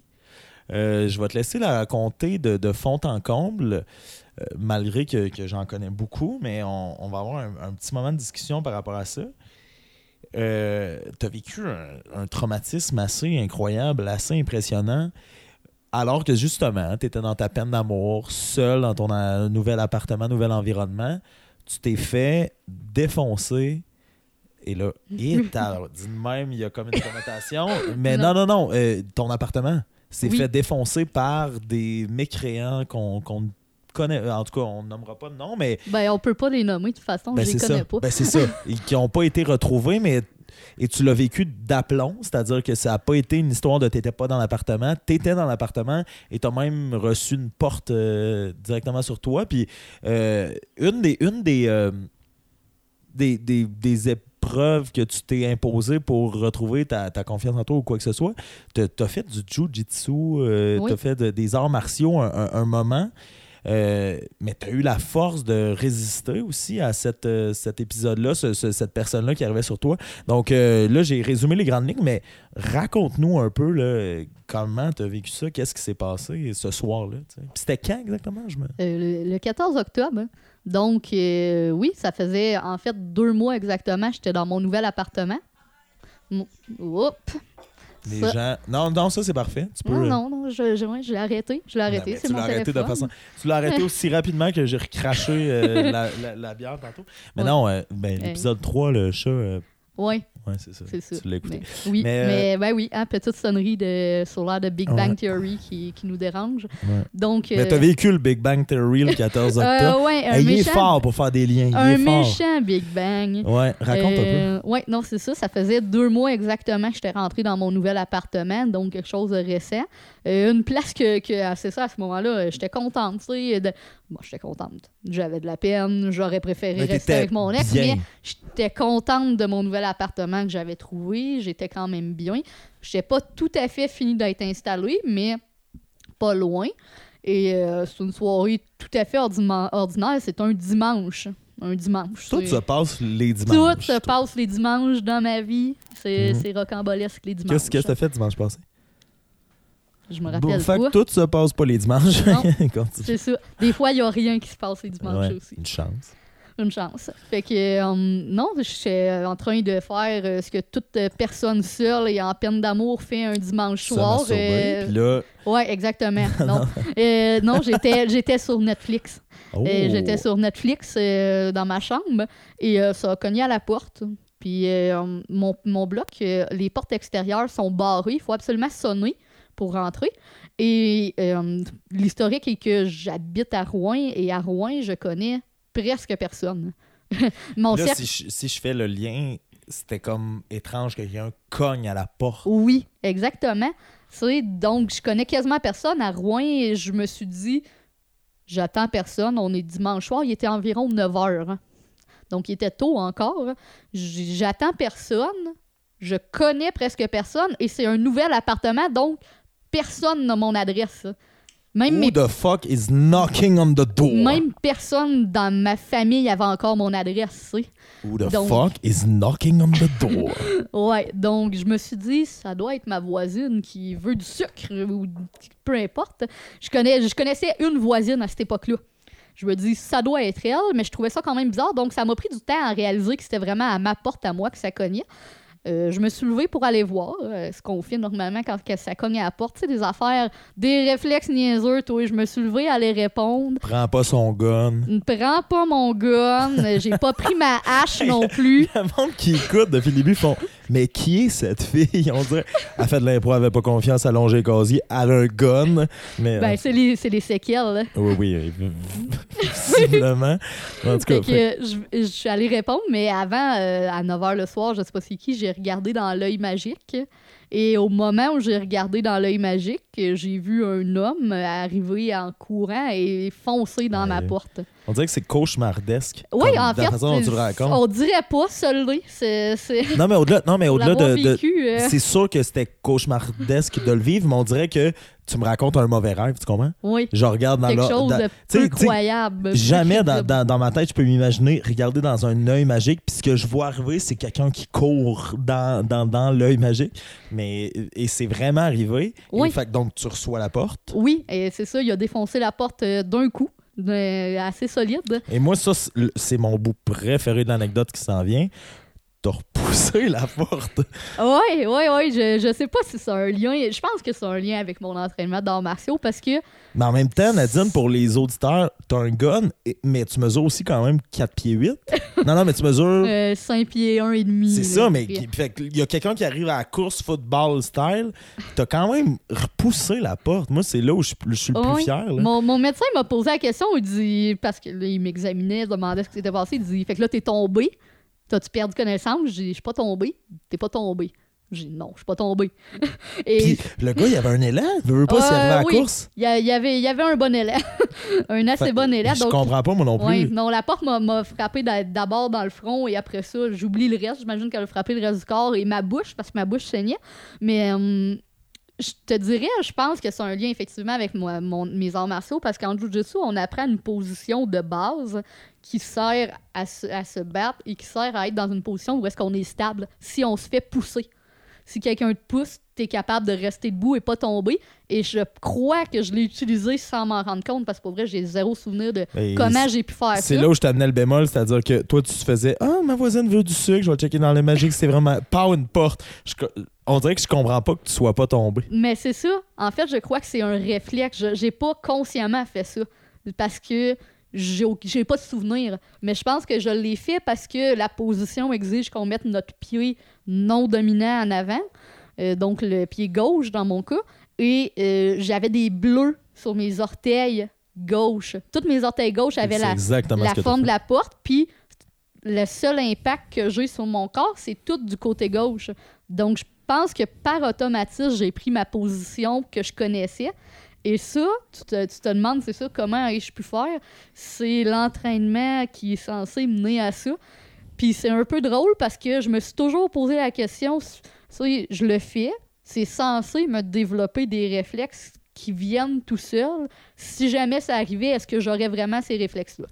Boom! Et oui. Parce que c'est ce qu'on dit, les coachs disent, le but, c'est que tu le fais comme 2000 fois ton mouvement, ben après 2000 fois, il est ancré en toi, t'as pas besoin d'y penser pour le faire. Moi, si le voleur nous écoute, là, j'aimerais juste dire, dans toute la fierté d'être ton ami, puis je, sais l'ampleur du traumatisme que tu as vécu, mais 1-0 Nadine, là. Oui. 1-0 Nadine. Et lui, il est venu pour rentrer, puis il a, il a, frappé son mur. pourquoi il y a un mur en arrière de la porte? Ben, en fait, tu vois, on dirait qu'il n'a pas réalisé tout de suite hein, ce qui se passait, parce que ce qui est arrivé, c'est que moi, j'ai arrêté la porte avec mon corps et, ma tête euh, qui en a subi des chocs. Je fais toujours de la physio présentement euh, pour ça, mais euh, il a continué à pousser, lui. Comme s'il avait l'impression, justement, comme s'il se demandait, voyons, qu'est-ce qui a bloqué la porte l'autre bord? C'est comme si c'était un meuble ou. Mais tu sais, qui met un meuble devant sa porte? Personne. Fait qu'il a continué à pousser, puis il a essayé de rentrer, il a passé une partie de ses jambes, là, puis là, quand moi j'ai vu ça, j'ai dit non, non, mon gars, toi tu rentreras pas ici. 2-0 Nadine. fait que je l'ai repoussé une deuxième fois, puis à ce moment-là, il a, il, a compris qu'il y avait quelqu'un, puis il est parti, tu sais. 3-0 Nadine, blanchissage. Mais euh, donc là, il part. Euh, il y a eu justement la venue de la police et tout. Je te ramène sur 365 jours d'amour, le podcast. Est-ce que, mettons, moi, je me souviens que dire vulnérable, puis ça faisait à peine deux mois. Est-ce que, tu sais, ça, là, le fait d'être seul dans cette étape-là, de vivre un choc post-traumatique, est-ce qu'il y a eu des relents de la rupture qui te sont revenus en pleine face parce que la tristesse, veut pas, va se pointer le bout du nez quand il y a quelque chose de traumatisant qui nous arrive? Je te dirais, ça a été comme en deux étapes. Sur le coup, la première personne que j'ai appelée, c'est lui. Comment il a réagi, lui? Et il travaillait. Donc, euh, il n'a pas répondu. Il travaille sous terre. Oh! Avec là, on sait qu'il y a 20 ans qu'il s'appelle hum, hum, puis qu'il travaille sous terre. L'étau se resserre. Eh boy! Hein? On, va l'identifier. Mais tu l'as tellement bien. En fait, tu l'as. C'est pas grave que si, tu le nommes, tu l'as, tu l'as bien euh, défendu. Tu as peint un beau portrait de lui depuis le ben, début. Ben, je suis pas fâché contre lui, donc j'aurais pas raison de, de mal faire contre lui. Là. Puis s'il est pas content, ben soumise! Mais que euh, non, mais c'est ça. Fait que, tu sais, la première personne que j'ai pensé, j'étais un peu paniquée, je, je savais pas quoi faire. Puis là, c'est super niaiseux. Moi, à base, en état de choc, moi, je me voyais passer la nuit dans mon appart, mais je voulais pas la passer tout seul. Fait que, euh, fait que moi, dans ma tête, il me fallait quelqu'un qui venait dormir dans mon appart. Puis là, j'étais là, qui que je connais à Rouen qui peut venir dormir dans mon appart? Il y en a pas mille. Donc, je l'ai appelé lui. Automatiquement, c'est à lui que j'ai pensé. Donc, à ce moment-là, j'ai repensé à lui, c'est certain. Euh, finalement, c'est ça. Il, travaillait, il m'a pas répondu. J'ai écrit un message texte, il expliqué la situation, justement parce que. Puis le fait qu'il te réponde pas, est-ce que ça t'a dévasté encore plus de pas avoir quelqu'un ou de pas avoir accès à quelqu'un? Non, ben finalement, j'ai trouvé, j'ai trouvé. On, va les saluer, même. Mais j'ai appelé Benoît Saint-Pierre en, panique, en pleurant le soir. Allô, parce Benoît? Que, parce que Benoît est après sac, puis j'ai fait Chris. Après Rouen, c'est la personne que je connais le plus proche. Puis euh, Benoît m'a trouvé quelqu'un à Rouen qui pouvait m'aider, c'est Valérie Marquis. Puis euh, Valérie, que je connaissais un petit peu, mais pas tant que ça, par l'impro parce qu'elle ne joue pas, mais elle venait souvent voir. C'est une amie à Flore euh, et à Benoît. Donc, je la connaissais un petit peu. Puis, fait que euh, Ben, il a pris ça hyper au sérieux. Oui, oui, oui. Ben, il a fait comme, OK, attends un peu, calme-toi, je vais trouver quelqu'un, puis on va arranger ça. Fait que finalement, Valérie m'a accueilli chez eux pendant un mois dépassé, un petit peu plus qu'un hmm. mois. Oui, fait que pour vrai, j'ai été, j'ai été super bien soutenue. Je suis allée passer une ou deux journées chez Benoît Flore. Euh, j'ai, eu beaucoup, beaucoup de soutien. J'ai passé du temps chez ma soeur. Mais sur le coup, c'est ça, je, je savais pas qui appeler, mais au final, c'est qu'il ne m'ait pas répondu. J'ai fait. J'étais juste en mode solution. Je, je vais trouver quelque chose d'autre à faire parce que j'étais en état de choc. Puis après ça, je te dirais, ça n'a pas réveillé ma peine d'amour. C'est sûr que j'ai eu la pensée de si j'étais pas déménagée dans cet appartement-là, ça serait jamais arrivé. Euh, c'est dans cet appart-là qu'ils ont défoncé, puis c'est pas dans cet appart-là que j'habitais deux mois avant. Donc, si je m'étais pas séparée, ça serait pas arrivé. Puis si c'était arrivé, c'est probablement à ce moment-là mon ex qui serait allé répondre à la porte, puis c'est lui qui les aurait revirés de bord. Puis là, c'est arrivé Mais- en. Oh, continue. oui. Non, non, vas-y. Mais, euh, mais ça va pas raviver plus que ça ma peine d'amour. En fait, je dirais même que le traumatisme de ça était plus élevé que le traumatisme de la peine d'amour. Donc, ça a un peu gelé ma peine d'amour. Wow. Pendant, pendant un moment, pendant peut-être un mois, j'y pensais plus du tout. Tu sais, j'étais à une étape où est-ce que je pleurais encore régulièrement parce que j'avais de la peine de, de m'être fait laisser. Puis du jour au lendemain, ça a arrêté, ça a gelé, tout était gelé. C'est ça- c'est des symptômes de, de stress post-traumatique, de plus ressentir les émotions. Donc, j'y pensais plus. C'est revenu tranquillement avec euh, le- tout ce qui s'est suivi de- du, du stress post-traumatique. Donc, c'est revenu tranquillement. Puis après ça, j'ai recommencé à y repenser puis à gérer ma peine d'amour. Mais il y a comme eu un break dans ma peine d'amour à Un cause de ouais, ça. une petite accalmie qui s'est Oui. comme créée. Euh, ça, ta peine d'amour est à- a débuté en juillet. Ça, c'est arrivé mi-octobre à peu près. Puis là, tu sais, veux, veux pas, t'as jamais su pourquoi il était venu chez vous. Est-ce que tu Non. penses que le fait qu'entre les deux, t'as commencé à vendre du crack, ça a peut-être. Non, non, mais pour vrai, est-ce que les, les questions par rapport à ça, de se dire, ben, pourquoi chez nous? Tu sais, pourquoi Ah. moi, ça t'a-tu hanté pendant Ah un petit oui, moment? ça, ça m'a hanté longtemps. Euh, Là, ça fait trois mois en de ça. Ça fait pas si longtemps. Fait que non, ça fait pas si mais tu longtemps. sembles bien t'en sortir, somme toute. Oui, somme toute, somme toute, ça va mieux que ça allait. Je vois un psychologue, je vois un intervenant au CAVAC, j'ai des services de l'indemnisation. Ben là, le CAVAC, je, là, je dis ça comme si tout le monde savait c'était quoi. Le CAVAC. Ah, mais explique, explique le, le- rôle qu'ils ont eu à jouer aussi pour Ouais. toi. Le CAVAC, c'est le centre de- d'aide criminelle, euh, d'aide aux victimes d'actes criminels. là. Donc, eux, c'est les personnes qui te prennent en charge quand tu es victime d'un acte criminel. Tu vas les voir et ils t'offrent des services psychologiques en attendant que tu en aides un psychologue. Ils t'offrent du soutien, ils t'aident à remplir la paperasse que tu as à faire, à, rester en communication avec les policiers, les enquêteurs. Et je reçois aussi des, indemnisations et de l'aide de, l'IVAC qui, euh, eux autres, s'occupent de Catherine, Catherine Lévesque, je oui, c'est. La- L'humoriste, là? Ouais. Ouais. Non, hey, mais j'aimerais ça. Si Catherine Levac est à l'écoute puis que ça tente de venir me donner un coup de main avec mon choc post-traumatique, moi, je l'aime beaucoup. Hey, écoute, Euh, l'invitation est lancée. Me conter des blagues, puis ça va me faire du bien. Euh, mais euh, non, l'IVAC, c'est tout ce qui s'occupe euh, financièrement pour les victimes d'actes criminels. Donc, payer mon psychologue, euh, payer mes déplacements voir le médecin, euh, mon physiothérapeute, parce que je fais de la physio. Donc, euh, c'est sûr qu'avec tout ça, j'ai travaillé là-dessus et je dirais pas que, que c'est revenu. J'ai toujours des syndromes de, des, des symptômes de syndrome de choc post-traumatique. Est-ce que tu es de retour au travail? Non. OK. Euh, je suis allée voir mon médecin hier et je vais avoir un retour euh, progressif, mais très, très progressif à cause que mon médecin et mon physio pensent que je peux pas faire des journées complètes. Euh, Mais tant mieux en même temps. parce que, ouais, parce que j'ai une entorse euh, cervico-dorsale. Donc, mais c'est là j'ai travaillé là-dessus. Fait que c'est des questions qui me viennent moins en tête. Mais oui, j'ai longtemps passé les, les journées à ruminer de pourquoi moi, pourquoi mon appart. euh, Il y a 12 appartements dans mon bloc. Puis je suis pas le premier à côté de la porte par où ils sont rentrés. Là. Ils, ont vraiment, ils rentré au sous-sol, puis ils ont monté. mais c'est vraiment le crack, je pense. Ouais, ça se peut. Ça se peut. Puis là, je euh, on, salue, euh, tu, tu travailles, tu as un travail quand même réputé. On salue ceux et celles qui pourraient peut-être écouter, tes, tes, tes, tes amis, compagnes ou même tes boss qui pensent que là, tu es pédophile puis tu vends du crack. Ouais. Donc, Et euh, ça serait gentil de leur dire que c'est pas vrai. c'est pas vrai. Je voudrais Non, pas perdre vrai. mon travail. C'est vraiment pas vrai, en fait. C'est juste euh, la complicité entre deux amis qui se connaissent depuis 12 ans, je pense, qui, qui fait son œuvre. Euh, là, t'es, t'es- justement, t'es pas de retour au travail, t'as vécu tout ce syndrome post-traumatique-là. T'as mentionné tantôt que ça avait un peu gelé ta peine d'amour. On dit que dans une peine d'amour ou dans l'amour en général, où le temps arrange les choses, le, le temps qui passe, le- est-ce que tu vois ça, somme toute, entre guillemets, comme une bénédiction que ça ait gelé? Ou là, le deux mots, ça a peut-être gelé ta peine d'amour, tu as l'impression de recommencer à où tu en octobre? Ouais, ben on va se dire que c'est difficile de, de vous dire que cet événement-là peut être une bénédiction, là. Non, mais, non, mais, ouais. mais je comprends le parallèle. Euh, ouais, non, je pense pas que je suis revenue exactement à- au même endroit. Je pense que ça s'est quand même amélioré parce que c'est justement le temps passé.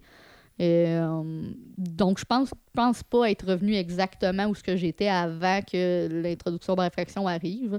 Je pense que le temps a joué. Euh, c'est revenu euh, graduellement après que mes symptômes de stress post-traumatique aient diminué. Mais c'était pas aussi intense. C'était pas aussi intense que quand c'est arrivé. Fait que je pense que ça a vraiment joué.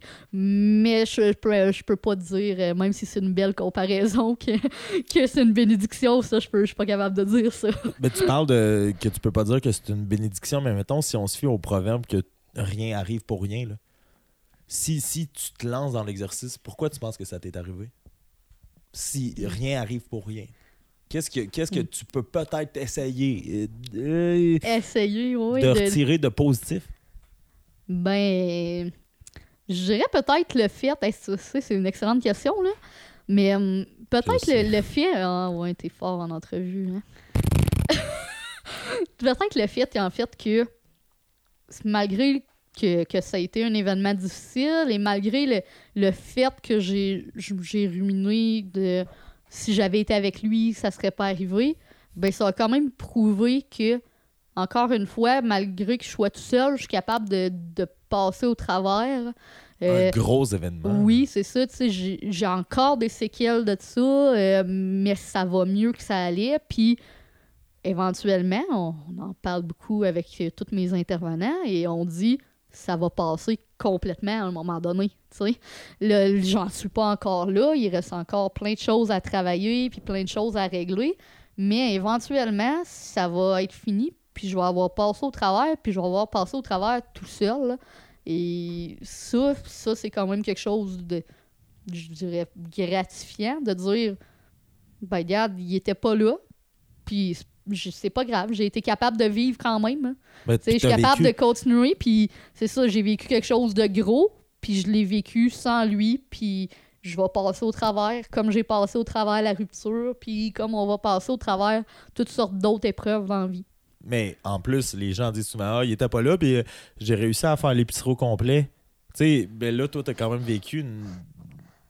Ben, ouais, c'est aussi gros que l'infraction à domicile, puis. Ouais, on dirait que je, réalise l'ampleur de vivre ça dans une peine d'amour, ce qui est quand même très grand. Euh, on dit que le, le- le temps souvent arrange les choses. Est-ce que tu t'entrevois que ça va réellement passer pour vrai, le- le- les traumatismes puis tout ce que tu en as vécu, ou on parlait tantôt que tu as bâti euh, au fil de, des années une confiance en toi qui était plus grande. Est-ce que, est-ce que tu sens que tu as pris du retard ou du recul que ça, ça t'arrive? Est-ce que ça t'a Euh, ramené en arrière? Mm, oui, puis non. Dans le sens que oui, j'entrevois vraiment que ça va passer euh, à moyen long terme, là. Euh, parce qu'on n'est vraiment pas là présentement à dire euh, bientôt ça va être complètement fini. Je veux dire, j'ai encore des problèmes de sommeil, je prends encore de la médication, j'ai encore des, des moments où est-ce que je me couche le soir puis je- j'y pense, je suis pas capable de pas y penser. Euh, fait que ça, je travaille là-dessus. Je pense que oui, que ça va finir par complètement passer. La partie, je dirais, où est-ce que ça a touché, que ça a ramené en arrière, puis je dis pas ramené en arrière à 100%, là, mais euh, c'est justement sur le côté de, de, de- de l'autodéfense, de, mes arts martiaux, de dire, parce que là, ça fait un bon deux ans que j'en fais plus, euh, pour différentes Pourquoi? raisons. Ouais. Ben, mon gym avait fermé. Euh, Oh. ça, c'est la raison principale. Mon gym à Amos a fermé où est-ce que je faisais ça. Euh, donc euh, là, j'avais plus de place pour en faire parce que je faisais du jiu-jitsu, mais aussi de la boxe. Euh, que là, j'en faisais plus. Là, après ça, je suis déménagée à Rouen, le, le déménagement. Tu sais, Quand t'es en couple au début, tu t'as envie de passer du temps avec la personne. Quand tu déménages avec, euh, Moins puis, de temps. il y avait la- une nouvelle job aussi, donc j'avais plein de choses à apprivoiser, le déménagement, la job, le- la vie en couple, fait que j'avais moins de temps. Euh, là, un nouveau déménagement, etc. Je pensais recommencer à l'automne, ce qui n'arrive pas à cause de mon traumatisme euh, physique euh, de ce côté-là. Donc, il y a, y a eu un questionnement à me dire, parce Parce que j'ai développé un peu des, des peurs, des peurs euh, que, que, je, que, que je décris moi-même comme euh, niaiseuses. Non, mais. Mais, mais oui, je- mais en fait, Lesquels ben, en, en fait, des peurs en- envers les, les, inconnus, les endroits, le- le- avoir peur dans, dans le noir. hein. J'ai jamais eu peur dans le noir de toute ma vie. En fait, je riais de ma soeur quand j'étais jeune parce qu'elle avait peur du noir. Et là, mettons, Puis- à 27 ans, tu as développé ça à cause d'un Ouais, traumatisme. Mais c'est fou, ça. jusqu'où ça peut se rendre un traumatisme? Oui, c'est ça. À 27 ans, j'ai développé une peur du noir. tu sais. Je dors avec la lumière allumée maintenant. Donc, euh, tu sais. Tout le temps? Oui, tout le temps. Donc, Puis pas une euh, veilleuse, lumière allumée. Ben, mettons une lampe de chevet. Ou, euh, au début, c'était ma lampe de chevet. Maintenant, j'essaye de travailler là-dessus. Donc, euh, j'éteins ma lampe de chevet, mais je laisse la lumière de la pièce à côté. Mais oui, il me faut une lumière. Euh, fait que c'est. euh, Mais quand- c'est- quand même incroyable l'ampleur que ça Oui. a pris. là. C'est-à-dire, Oui, oui. une f- pour une fille qui, en 27 ans, avait jamais eu peur du noir, rien même de sa sœur, ça te prend ça pour dormir. Oui, c'est ça. ça, ça prend, c'est pas vrai, ça prend des ampleurs euh, incroyables qu'on connaît pas jusqu'à temps qu'on le vive. Et euh, c'est ça. Fait que j'ai développé aussi une peur un peu des, des, des gens. Tu sais, quand je marche dans la rue, les bruits. Les bruits me dérangent beaucoup. Ça, j'entends quelqu'un parler, ben je deviens nerveuse, je regarde autour. Donc, ça, c'est quelque chose que. Une tente qui se zippe vite. là. Ouais, c'est ça. ça. Ça, ça me stresserait vraiment. Il faut pas que t'en manques dans le zipper, plaît. Non, il faut pas. Ça Les fait du cages. bruit, ça. C'est plate, le zipper. Ah, moi, j'aime ça. Moi, j'aime ça. Surtout, tu sais, quand il va par en arrière. hein. Aïe, aïe, Nadine. Mais, euh, ouais. Mais le zipper, mais avec une petite lampe de chevet dedans. C'est ça. Je Ouais. vais être correct. Mais ouais, la, mais c'est ça la partie. euh, c'est ça, tu sais, de marcher dans la rue puis d'avoir peur de me faire attaquer. Ça, ça me dérange. Ça me dérange parce que c'est quelque chose que j'avais pas depuis que je faisais des arts martiaux en disant je, je sais me défendre, je suis capable de le faire. Donc, ça me stressait pas. Moi, je marchais à Québec euh, dans- tout seul dans les rues à Montréal, puis ma mère capotait à chaque fois, puis euh, quand je disais ça, elle disait hey, tu folle, tu vas te faire attaquer. Puis moi, j'étais comme comme- je peux me défendre. Fait que, tu sais, de ce côté-là, il y a une régression parce que maintenant, j'ai peur de ça. Fait que je, je veux recommencer mes arts martiaux pour en revenir à l'étape de ça me fait plus peur, tu sais. Mais C'est un processus. un- ben, en fait, c'est un processus, puis c'est des choses normales. Parce que, c'est ça, moi, je qualifie ça de peur très niaiseuse, mais mes intervenants, mon psychologue, l'intervenant de Cavac, me disent tous que c'est quelque chose de normal. Mais, Je pense même que Catherine Levac te dirait que c'est normal. ouais, Catherine Levac dirait sûrement aussi que c'est normal. Mais c'est nia- c'est niaiseux dans le sens que. Mais non, c'est pas niaiseux. C'est vraiment juste un, un résultat de ce que tu as vécu. Oui, c'est un résultat de ce que j'ai vécu, mais c'est parce que mon cerveau, lui, il reste intelligent, puis il reste que je le sais que, que, que de penser que parce qu'il y a un bruit quelconque et je vais me faire attaquer, c'est pas logique. Mais, si- Mais moi, je suis une fille logique, tu me connais, Mais non, je suis une fille de ramener- raisonnement. mais, mais si je veux te ramener que, la, euh, la logique puis le raisonnement par rapport à ça, c'est de dire, ben, euh, à un moment donné, tu as vécu un traumatisme, plus l'après du traumatisme, égale, il y a des peurs qui se Ouais. créent. Tu comprends? Fait Ouais. qu'ils sont pas niaiseuses. Non. Mais peut-être à lim- Ouais. Mais c'est ça. Mais, mais je, je me juge moi-même, hein, je suis difficile sur moi-même. Fait que Ben, mais fait que je- me- j'essaie de te ramener. Fait que je me juge moi-même, puis tu sais, j'ai des affaires comme, là, je trouve ça niaiseux si je vais au dépanneur, puis là, je reviens avec un sac avec des bouteilles dedans. Et, tu sais, mettons, les bouteilles de bière, que la bouteille explosive que je t'ai ramenée, là, ben moi, mettons, je me promène avec une bouteille dans les mains comme ça, là, ben j'ai le réflexe de me dire, hey, si je me fais attaquer, moi, le frapper avec une bouteille. Tu sais, un moment donné, je transportais des calendriers, sais. Moi, je trouve ça niaiseux de me dire que j'ai- des calendrier calendriers pour me défendre. à grand coup de date. C'est des grands calendriers, ils sont bien roulés, ça va faire mal. Fait que, tu sais, je, me juge peut-être difficilement parce que effectivement c'est un traumatisme, c'est des choses que tout le monde me dit que c'est normal que je vive, mais je, je suis dure sur moi-même puis je fais, ouais, Chris, c'est niaiseux, reprends toi et ça. Ça va venir avec le temps, puis on, te le souhaite, puis peut-être même que tu reviendras à un moment donné ou, puis c'est là où je veux en venir en terminant, tu as été la première euh, à écrire un texte pour 300. Ben, il n'était pas pour 365 jours de peine d'amour, mais euh, tu sais, tu as lu euh, pas mal les textes, tu as cessé de les aimer sur- Oh, euh, en termes. Mais tu les as Je les aime encore, mais, mais pas physiquement parce que je, je manque de temps. Moi, je manque de temps. C'est drôle à dire pour une fille qui travaille pas, mais je manque Ouais. de temps. Mais non, non, non, suis mais je te parle de juste cliquer j'aime parce que les statistiques, c'est full important de l'algorithme. là. Mais non, non, je, m'en fous en fait. Mais, euh, mais euh, ce que j'allais dire, c'est que tu as lu les textes, tu as écouté certains des podcasts. Tantôt, euh, tu me disais que c'était ton plus grand rêve présentement qu'on en fasse ensemble. Exactement. Je j'ai dit jamais ça. dit ça. Ça, puis Catherine Levac, là. Ouais, d'en faire un avec Catherine Levac, ça, ça- on fera ça un jour. Mais euh, non, tout ça pour dire que moi, j'ai toujours voulu donner comme euh, l'espèce de, de- de- place qui était euh, cet endroit-là où il y a des gens qui lisent à quelqu'un. Puis là, tu as fait le premier pas en m'envoyant un texte que tu avais écrit pour un open mic sur ta rupture. Comment, comment tu l'as vécu, le fait de l'envoyer, il était plus dans tes mains, puis tu savais qu'elle allait être- être posté sur une page de cette façon-là je vais terminer avec ça, mais ça a été quoi, ouais, le feeling de. Ben ouais, de mettre ta rupture dans les mains de quelqu'un d'autre, puis dans les yeux de quelqu'un d'autre, parce que c'est des mots que tu as écrits que, oui, tu avais fait dans un open mic euh, à Rouen devant je sais pas combien de personnes, mais ça s'était pas propagé de cette façon-là. Ouais, ben, tu je t'en avais parlé quand je te l'ai envoyé. J'en ai aussi déjà publié sur Abitibi Montréal, mais qui était peut-être moins, tu moins un sujet sensible. Parce que la rupt- ma rupture, c'est comme plus sensible comme sujet. Donc, euh, c'est sûr que c'était, euh, justement, avec euh, toutes ces histoires de confiance-là, c'est un peu de mettre ça, euh, de le donner, puis de dire, OK, bon, on a confiance, puis ils vont le publier, puis c'est ça, si les gens ils l'aiment, tant mieux, s'ils l'aiment pas, tant pis, mais je pense que c'est un texte auquel quand même les gens peuvent se rattacher. C'est ça, la C'est un exercice de confiance en soi pareil, tu sais, Oui. de, de faire. Je donne ça, puis fuck ce qui, ce qui va Oui, arriver. c'est ça. C'est un exercice de confiance en soi. J'aime bien ça en faire maintenant. Ça, travailler là-dessus toujours. Mais euh, moi, je me suis dit que, comme tu disais, c'est c'est un sujet qui est assez universel. Puis j'avais l'impression que mon expérience pouvait être aussi intéressante. Euh, je me suis dit que pourquoi pas? Ça, j'ai dit, je vais le partager avec des gens. Puis j'espère qu'il y a des gens que ça va toucher. Puis ça deviendra ce que ça deviendra. Qu'est-ce que tu sens que c'est devenu selon ce que tu as perçu?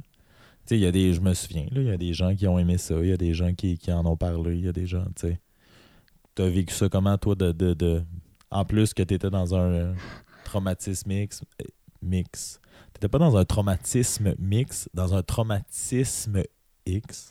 Ben, je pouvais aussi être dans un traumatisme mix. Oui, il y a beaucoup, d'émotions. Je, je- je suis dans un traumatisme mix. J'aurais, juste dû laisser passer ça en faisant comme si c'est ce que je voulais dire. Ouais, c'est ça. Euh, non, ben, j'avais l'impression que ça a été bien reçu. Ben oui. Euh, mais je te dirais, c'est ça. Je, je, je m'en suis pas tant soucié. J'ai pas fait comme, oh mon Dieu, combien j'ai de likes. Puis j'ai l'impression qu'en général, quand j'écris des textes, ils sont bien reçus. Euh, j'ai toujours eu une facilité à écrire. Donc, c'est quelque chose en quoi j'ai quand même assez confiance.